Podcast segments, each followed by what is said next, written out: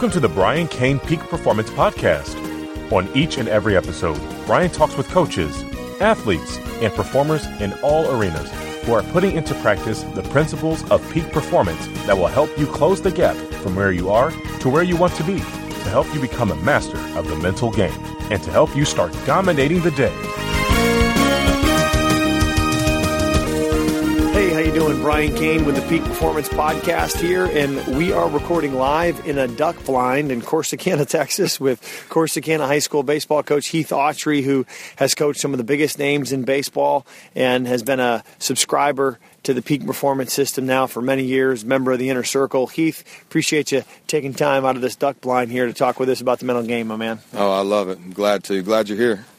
Hey, uh, you know, for the listeners, if there are some ducks that are in, in sight, we will keep this recording live and pull the trigger, hopefully, in an attempt to get my first duck. Uh, but Heath, if you would, could you give our listeners kind of the background uh, in, in your baseball coaching experience and how you got to where you are today? Well, I started off coaching uh, at the University of Texas Pan American and came to Navarro College with Skip Johnson, and uh, just uh, been around a lot and coached a lot of uh, select teams in the summer uh, the Dallas Tigers, uh, Texas Collegiate League. Kind of been all over the place, uh, but um, been blessed to coach some really good players and Paul Goldschmidt and Brandon Belt and C- Clayton Kershaw, Corey Kluber. So I'm, I've been blessed through baseball to, to to meet some really good kids you know, you've had a chance to coach a lot of Major League Baseball All Stars, and uh, you've coached at the college level, coached at the high school level, at the select level. Uh, what's your favorite level of coaching athletes, and why, Heath?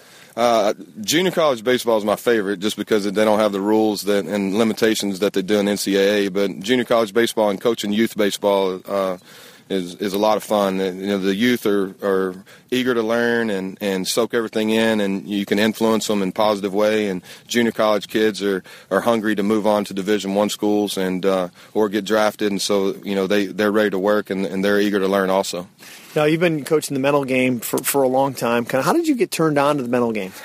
uh, eight years ago, um, I was uh, I, you know, I read the, the mental game of baseball when I was a kid, and then eight years ago, I just I ran into you somewhere, and and uh, I've, I've been applying it in, in high school for eight years, and, and it's it's not only changed my players and our and the culture in our programs, but it's changed me as a coach for the better.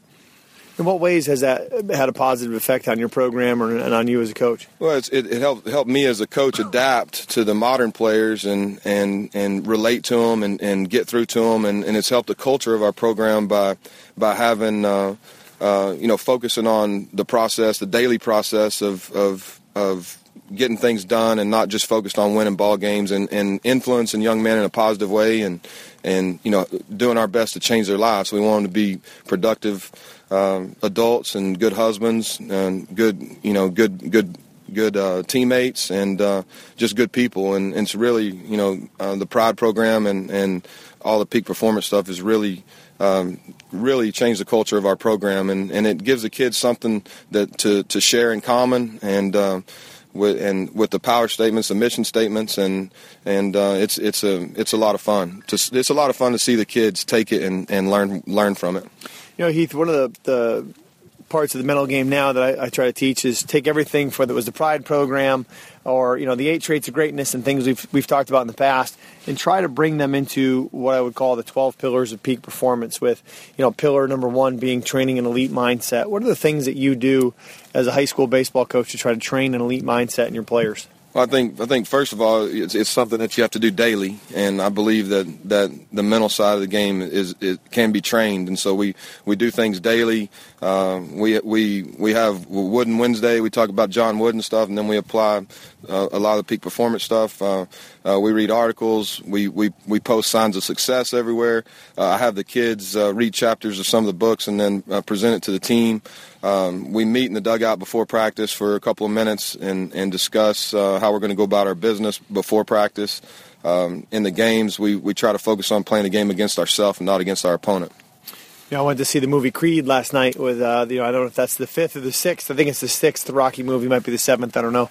And um, one of the things that, you know, Sylvester Stallone, Rocky says to Adonis Creed, the son of Apollo Creed, is he says, hey, it's, it's one step – one punch, one round. You got to fight your fight, and I think that's what you're talking about about play against the game. How do, how do talk a little more about playing against the game and fighting your fight against yourself or the game to be your best and not playing the opponent. Well, I mean, like you say, I mean, you have to be in control of yourself before you can be in control of your performance. And and you know, I think the biggest thing with the with the peak performance stuff that that, that I've learned from you is is the kids actually they learn their red lights, they learn their yellow lights, they learn how to make adjustments pitch to pitch and change their thoughts when they're when they when they get distracted and and get back into the present moment and and really focus on the pitch and, and focus on breathing instead of focusing on the score or, or the opponent or the the uh, everything you can't control that's out of your control. And, and so I, uh, it's it's really neat to see the kids step out of the box go through their their routines um, that they've learned because we work on them in batting practice and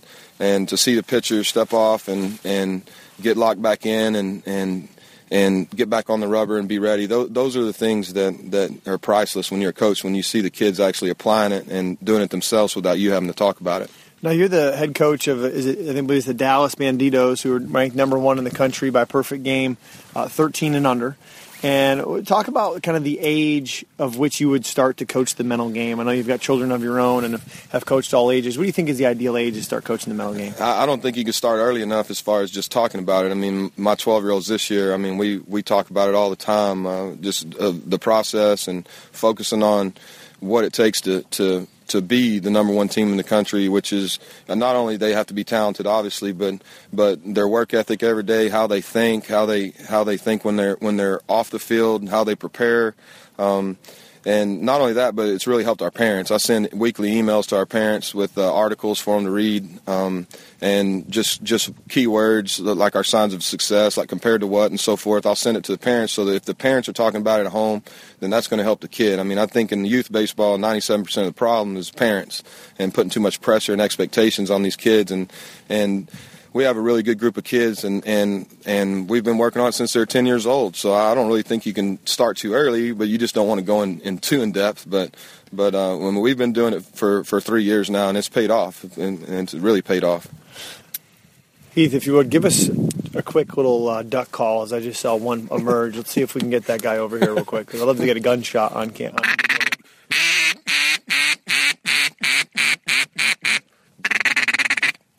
Very good. Let's see. We'll see if we got any action. No, no, that's actually just a bird. Fantastic. Heath, you know, the second pillar of peak performance is to establish and enhance a championship culture. And you've talked a little bit earlier about training that culture. Uh, what's the culture that you guys have got going right now at your current place where you're high school baseball coach at Corsicana? What are the core values of your program? I mean, I, I think it's funny you say that because we've been focusing on culture this whole off season. Um, I, you know, being good students, being good people in the community, um, and and being leaders in the school, um, and then being a good athlete and training training your mind first, and then in your body second. I mean, our kids uh, are, are, some of our core our, our core uh, I guess covenants would I mean it would be uh, mindset. Um, selfless. I mean, there you know, there's several of them. I think we have four or five of them right now that we're attitude, intensity, effort. You know, we, we, we try to we talk about one word a week, and uh, um, we're actually in the process of developing our, our 2016 uh, mission statement at this time. We'll have it done by the end of January. But I let the kids do it. They come up with it, and then we put it together, and then I bounce it by you, and then we'll print it up on big old signs and hang it everywhere in the locker room. And it's, uh, you know, the, our culture. Our culture is is we want to be a good person first, and and and an athlete second, and and the kids have really bought into it. It's it's really neat. Heath, if you would talk about some of the books that, that you read or that you've read that you think have had the biggest impact in your development as a coach. Uh, I think number one is uh, the mental game of baseball. Um, I read it when I was a player. My parents read it, which really helped. And uh, Heads Up Baseball, um, unbelievable book. I've read all of John Wooden's books, and, and, and he obviously everybody knows who he is. Um, uh, let's see, American Sniper. I, I, you know, I think relentlessness and, and passion and, and caring for other people, uh, Lone Survivor, all those books. You know, I mean, I like reading those type of books. Um, but uh, those, those are some of the main books that uh, that I've read. But I'd say Heads Up Baseball and the Mental Game of Baseball are probably the two biggest ones as far as the baseball side of it. I, w- I would like to be a uh, American sniper on a duck right here. If we could get one to come flying, I wish we'll have to post a couple pictures here with this podcast of where we're standing right here because it's a little slice of heaven somewhere here in, the, in in Texas. But Heath, of of all the aspects of the mental game that you now implement in your program, if you could go back and speak to Heath Autrey, you know, the young first year coach who was just getting started in coaching the mental game, what would you tell that guy?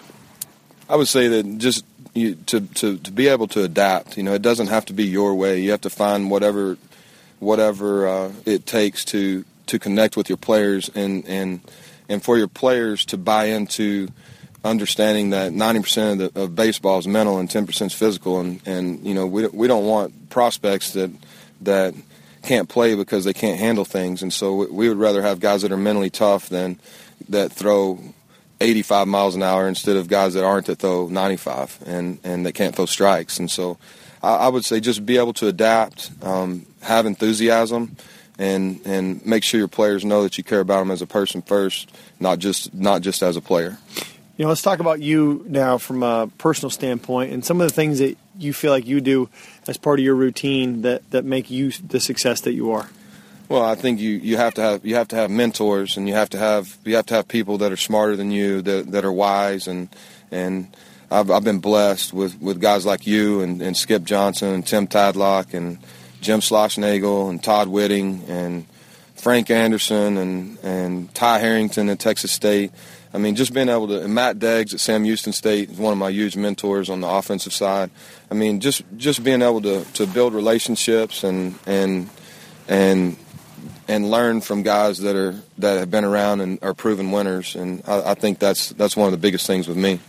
Uh, Heath, as the rest of our duck hunting crew comes in with two of the larger ducks I've ever seen, for uh, as we, we go to break this down here. Congratulations, gentlemen. Heath, what's the uh, uh, what's the best way for people to stay in touch with you here through the podcast? Is there a Twitter handle they can follow you at? Yeah, they, they can follow me at at, at, at H A U T R E Y eleven on Twitter or Heath Autrey on Instagram uh, and Corsicana Baseball um, on Twitter. Um, but yeah, they and and they they can follow me on Twitter and Instagram. That's about it. I'm not I'm not I'm not too uh, tech savvy, but you're you're changing me year to year. well, it's a, it's a growth process. We're going to do a little ad lib in here. Matt Morris, member of the Brian Cain Peak Performance Inner Circle. You just shot your first duck. I did. How's going through your mind right now? How was it? Oh, just really trying to stay present, be in the moment, breathe. Uh, after that first shot, you got to keep coming though. Sometimes one doesn't get it done. You got to move on quickly and and uh, keep competing. uh, so you had to make a decision, right? We know that life. Uh, sometimes people see what they do as sacrifices, and it's not sacrifices; it's decisions. You made a decision to hike about 500 yards over that ravine right there, and it obviously paid off. For sure, it did. I saw the opportunity, and I felt like I could go make it happen if I took the journey with uh, my my friend Tim over there, and you know we just went out there and we crossed over the hill and saw three sitting ducks, so we took care of all three. I love it. And actually, here with a fourth member of our hunting crew here, uh, Tim. You, you, had a, a, little stint in the NFL as a punter, and we're a punter at Arizona State. Uh, tell us about the mental aspect of punting. What's uh, what's the most important aspect of the mental game when it comes as a punter? A mental game, I would have to say, focus. It's all about being focused. Uh, prep, there's a lot of preparation in. A lot of people think special teams are just a couple of wild guys going out there kicking or punting, and it's not like that at all. Uh, it is tremendously uh, challenging. You got to consider the drop. You got to consider the weather conditions. You got to consider the snap. It doesn't start with you, but it ends with you. So the prep mentally is to stay focused and and uh, like my look at those geese, dude. Look at that. Okay, this is the end of the. Actually, we're gonna keep we're gonna keep recording live here. Can we get those over here? Yeah, hang on. Uh, this is about to get real, so we're gonna leave this phone rolling. Here we go.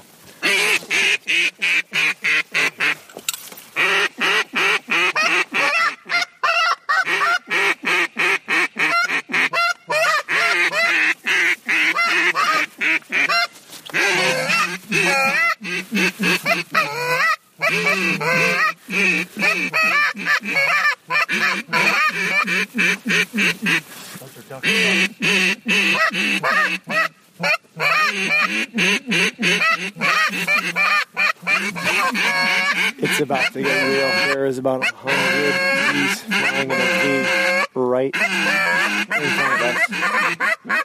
And they're heading this way. It's It's about to get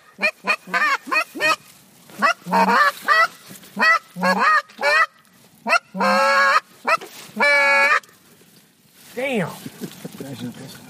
We didn't see that on the day that they're they're like eight of those ducks put together. They're so awesome. Not in the middle of an interview. That's gonna be fun. Classic. well, that one got away. Eh, that 100 got away. That's, a a, bunch. that's a good V. I'm gonna try to take a pic of that. Ask him. Let's see. That was two, they, two of them want to drop down. Yeah, the two in the front. Those are the two you want to They're drop. the leaders, yeah.